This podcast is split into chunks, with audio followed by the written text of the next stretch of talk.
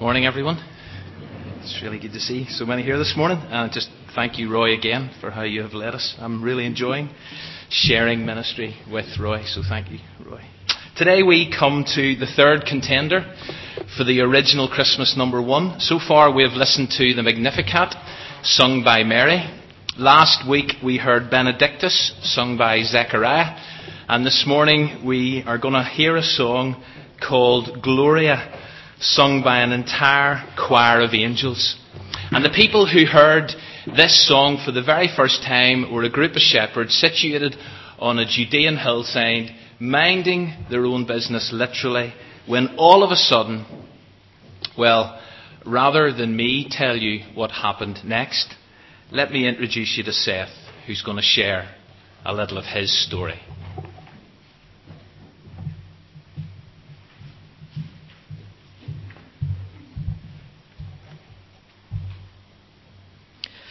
My father and grandfather were shepherds. It's a thing that runs in families. People often tell me that mine was a dull life. Well, maybe. Looking after sheep is much the same each day. But many people have never seen lambs play and leap, have never sat quietly on a hill and watched the sun or the moon. It's good to be quiet. Too many people speak before they think. That's one good thing about looking after sheep you get into the habit of keeping quiet. If you use words, you take your time to get them right. Words are important. I like to watch the night sky, the moon and the stars. Once I saw, at night, a sight that very few have seen. Just once, but once was enough for any man. I was about 19 at the time, and although it's nearly 50 years ago, I remember it like yesterday. I was one of a group of shepherds who looked after the sheep owned by the temple.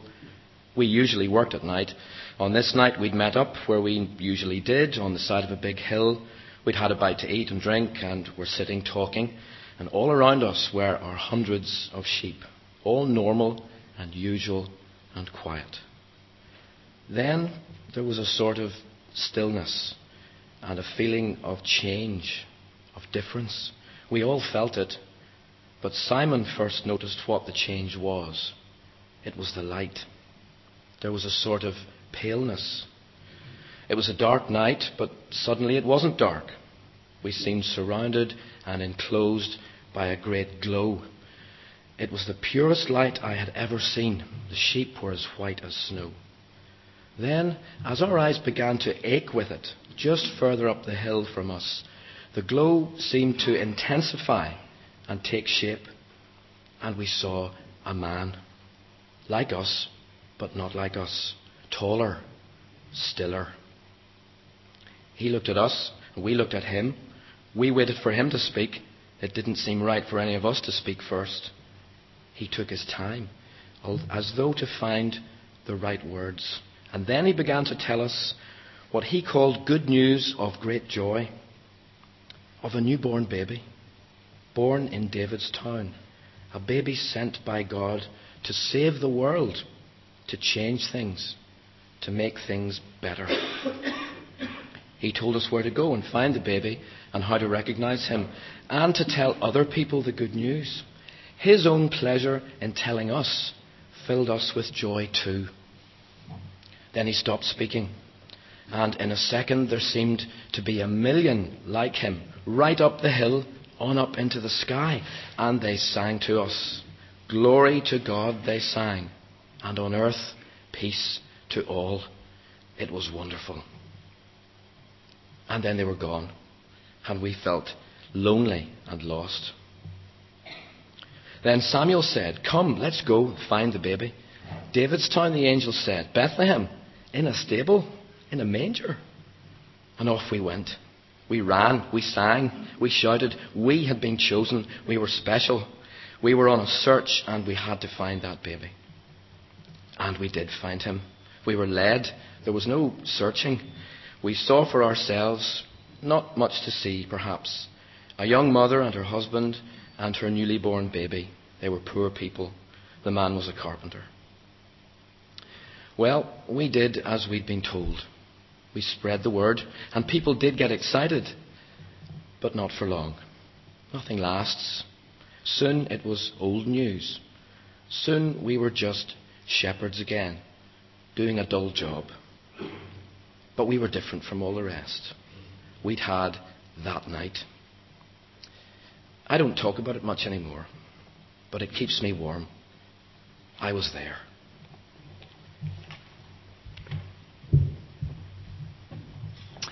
There are all sorts of conflicting opinions about shepherds. Some would say that they were an unrespectable group within society who ignored the intricacies of Jewish law. And therefore they were rough and they were dangerous and they were the sort of lost sheep of their day. Whereas others believed that shepherding was actually a noble profession in that culture. After all, David had been a shepherd boy. Psalm 23, the Lord is my shepherd. Jesus would later describe himself as the good shepherd. Either way, one thing's for sure.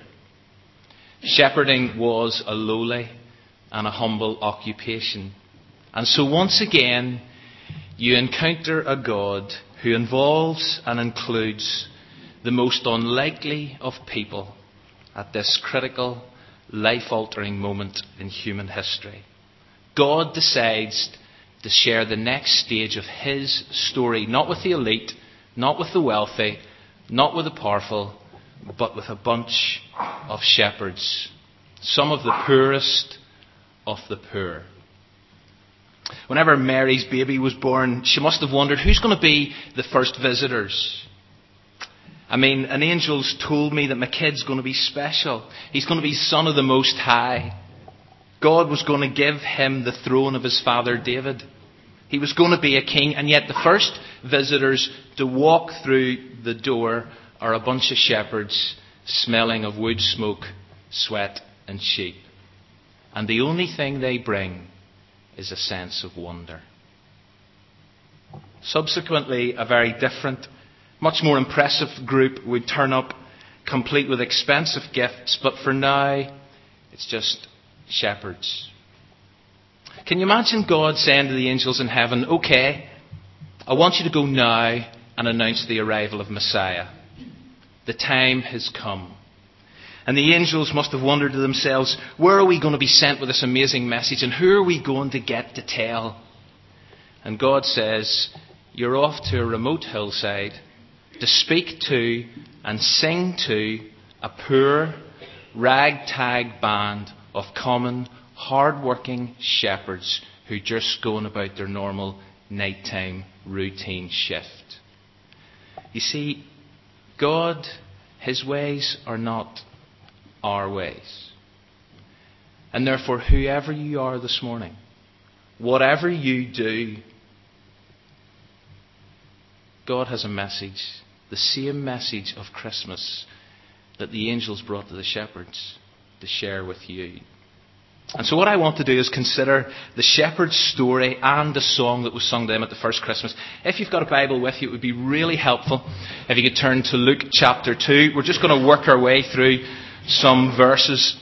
We're going to start by reading from verse 8. So, Luke chapter 2, starting from verse 8. And there were shepherds living out in the fields nearby, keeping watch over their flocks at night. An angel of the Lord appeared to them, and the glory of the Lord shone around them, and they were terrified. But the angel said to them, Do not be afraid. You see, one of the striking features of the first Christmas is the reality of fear, terror, and confusion. And in fact, whenever you read the Bible, right from Abraham in Genesis 15, right up to John in Revelation chapter 1, you discover that whenever people were confronted by God or his angels, the consistent reaction was fear. But to each of them, including Mary, including Zechariah, and now to this bunch of shepherds, God says, Do not be afraid. And as soon as all those people sensed that God had accepted them and wanted to communicate with them, then their fear subsided. And you come to verse 10. I bring you good news of great joy that will be for all the people. And immediately the shepherds must have been struck by the personal nature of what was being communicated to them. This announcement, I bring you. This is an inclusive message. They, despite their position, despite what other people had thought of them or think of them, are included in this. And again, this message is still personal. It's for you. But what is it that's being brought? Well, it's good news. You know, it seems that we're constantly surrounded by bad news stories. So surely the prospect of some good news is a novel idea. But the angel isn't finished yet.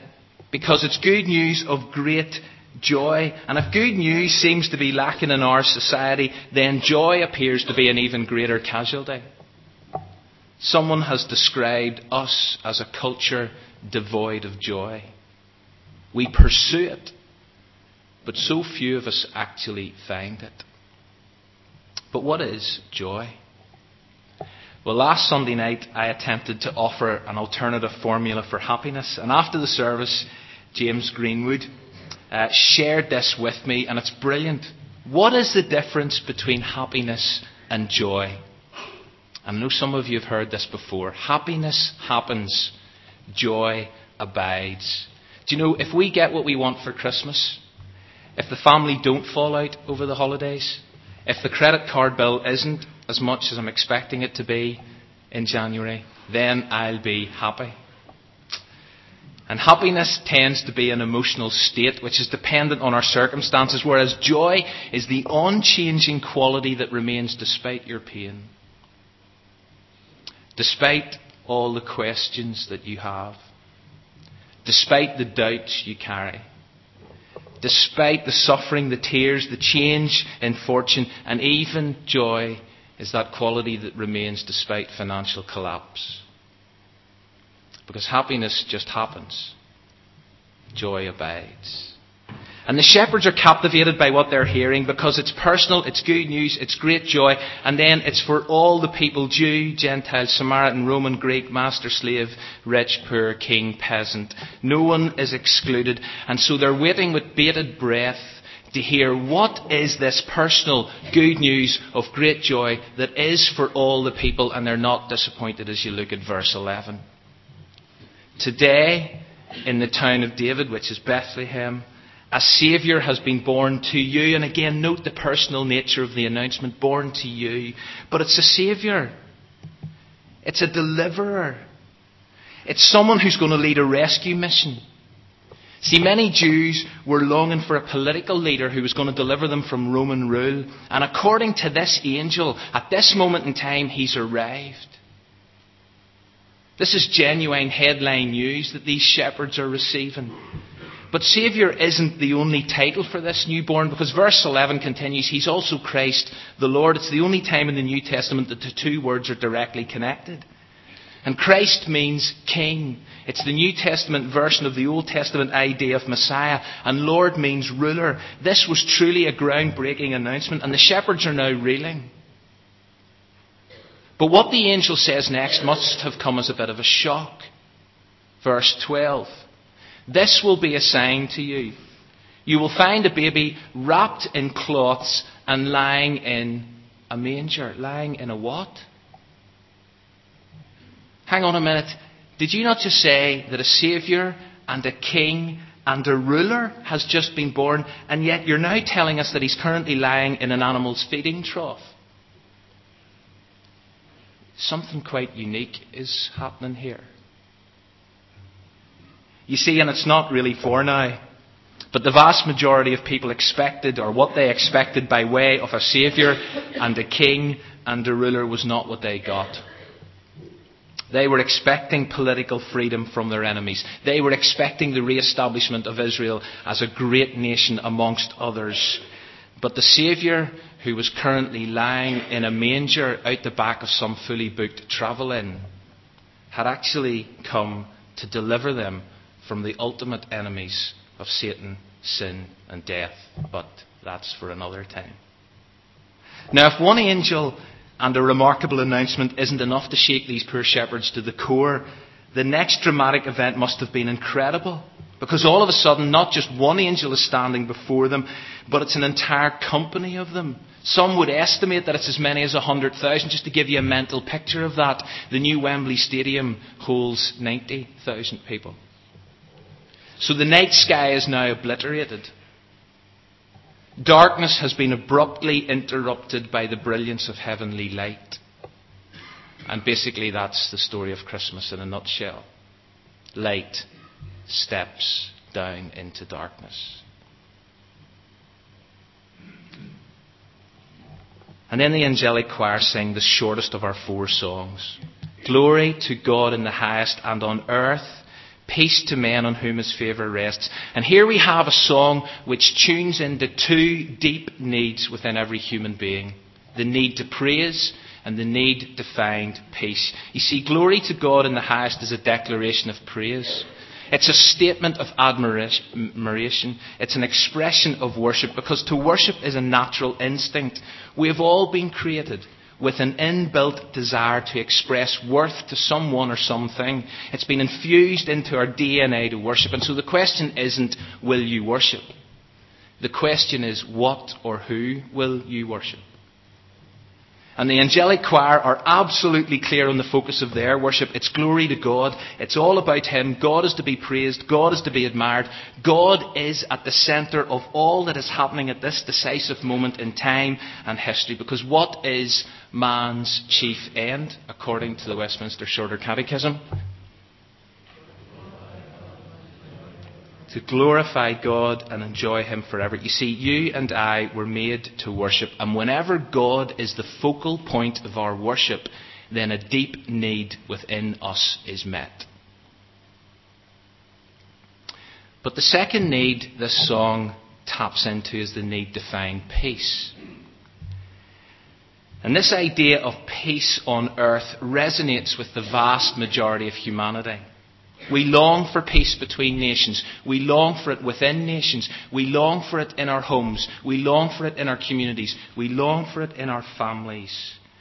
And yet, as we look around, and as we read our newspapers, and as we listen to our news bulletins, we are all too aware of the disturbing lack of peace that characterises our world.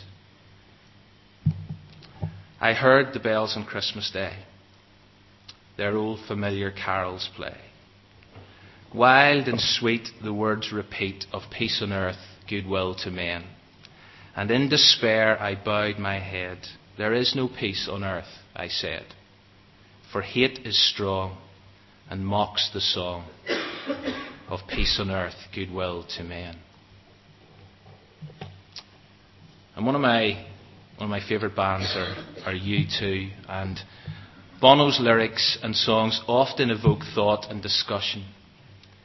And on U2's 2000 album, All You Can't Leave Behind, behind, he sings these words Heaven and earth, we need it now. I'm sick of all this hanging around, sick of sorrow, sick of pain, sick of hearing again and again that there's going to be peace on earth. Jesus, the song you wrote, the words are sticking in my throat. Peace on earth, hear it every Christmas time, but hope and history won't rhyme.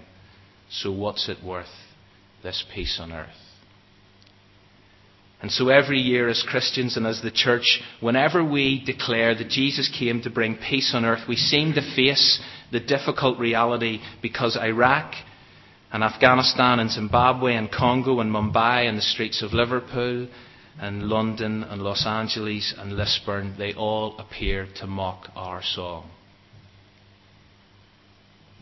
And so, because there has never been and there still is no peace on earth, the logical conclusion, according to many in our society today, is the angels got it wrong. And I don't know how you respond to that.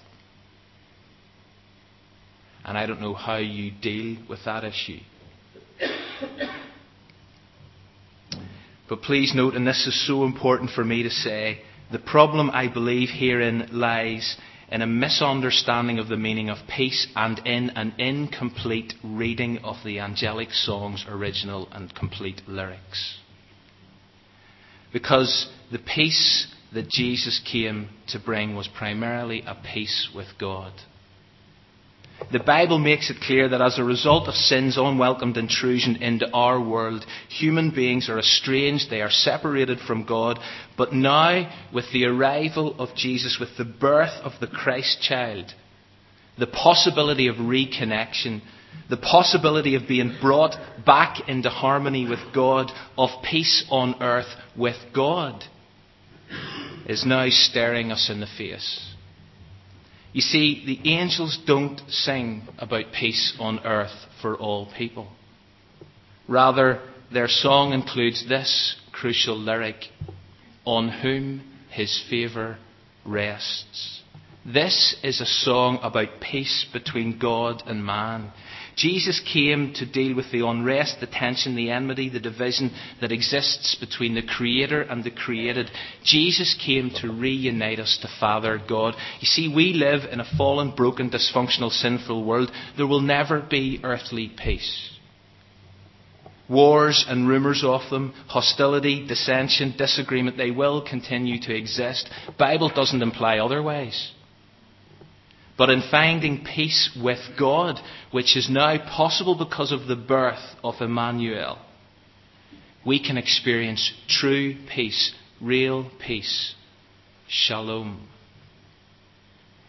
Incidentally, this doesn't mean that we don't care about peace between nations or within nations, that we don't care about peace in our communities and in our families. Because Jesus would later declare in that infamous speech that changed the world, Blessed are the peacemakers. And he would also urge us to pray, Your will be done on earth as it is in heaven. And peace is the third segment of the fruit of the Spirit. So we are, as Christians, to work for peace, pray for peace, live at peace with others. But let's be so clear on what this angelic message about peace was really all about. And the song of praise and peace ends, and the angels leave, and the darkness of the night sky returns, and the shepherds are left looking at each other, wondering if that all really just happened. But it did. And so they decide to take a risk, and the risk being that they're just going to leave their sheep, it would seem, unattended. And let's pick up the story from verse 15. When the angels had left them and gone into heaven, the shepherds said to one another, Let's go to Bethlehem and see this thing that has happened which the Lord has told us about. And so they hurried off and found Mary and Joseph and the baby who was lying in the manger. And when they seen him, they spread the word concerning what had been told them about this child. And all who heard it were amazed at what the shepherds said to them. But Mary treasured up all these things and pondered them in her heart. And the shepherds returned, glorifying and praising God for all the things they had heard and seen, which were just as they had been told. And so, where do we go from here this morning? What can we do in response to this third song? Well, let me just suggest a brief course of action based on what we have just read. You see, at this, or at each stage as this story unfolds before Mary's very eyes. Look at verse 19, because what you discover is a woman who just treasures all of this, who just ponders it all in her heart. She takes time to reflect and think and consider the sheer magnitude of the events that are surrounding her on this first Christmas. And the shepherds go to Bethlehem and they find the animal feeding trough uh, that was the signpost to the identity of the baby lying in it. And they share with his mum and dad, with Mary and Joseph, the incredible experience they've just had on a hillside outside of this town. And then, according to verse 20, look at what they do. They return, they go back to their fields praising God. Their hearts are bursting with thankfulness. But they don't just share the hope they've discovered with Mary and Joseph. Look at verses 17 and 18, because they confirm that these shepherds spread the word. And as a result of them spreading the word, all who heard it were amazed at what they were told. You see, the shepherds didn't just keep this to themselves, they got it out there on the streets. And so here's the course of action I want to suggest you might want to pick up this Christmas ponder, praise, proclaim. Take time this week. Take time today to ponder the depth and detail of the Christmas story. Practice the discipline of silence, the discipline that Seth and his friends shared. Practice silence. And maybe during the next few days, you will read over the three songs that we have sung on Sunday mornings and what I would love you to do is, as you read over those three songs again in the run up to Christmas, share your reflections of them with me, either by email or just personally. Secondly, join Mary, Zechariah, the angels, and the shepherds in praising God with grateful hearts this Christmas. Despite your circumstances, even in the midst of your circumstances, do you know a deep, abiding joy that enables you to declare glory to God in the highest? And thirdly, take a risk. Go from here to proclaim the good news of great joy that is for all people. And may God help us.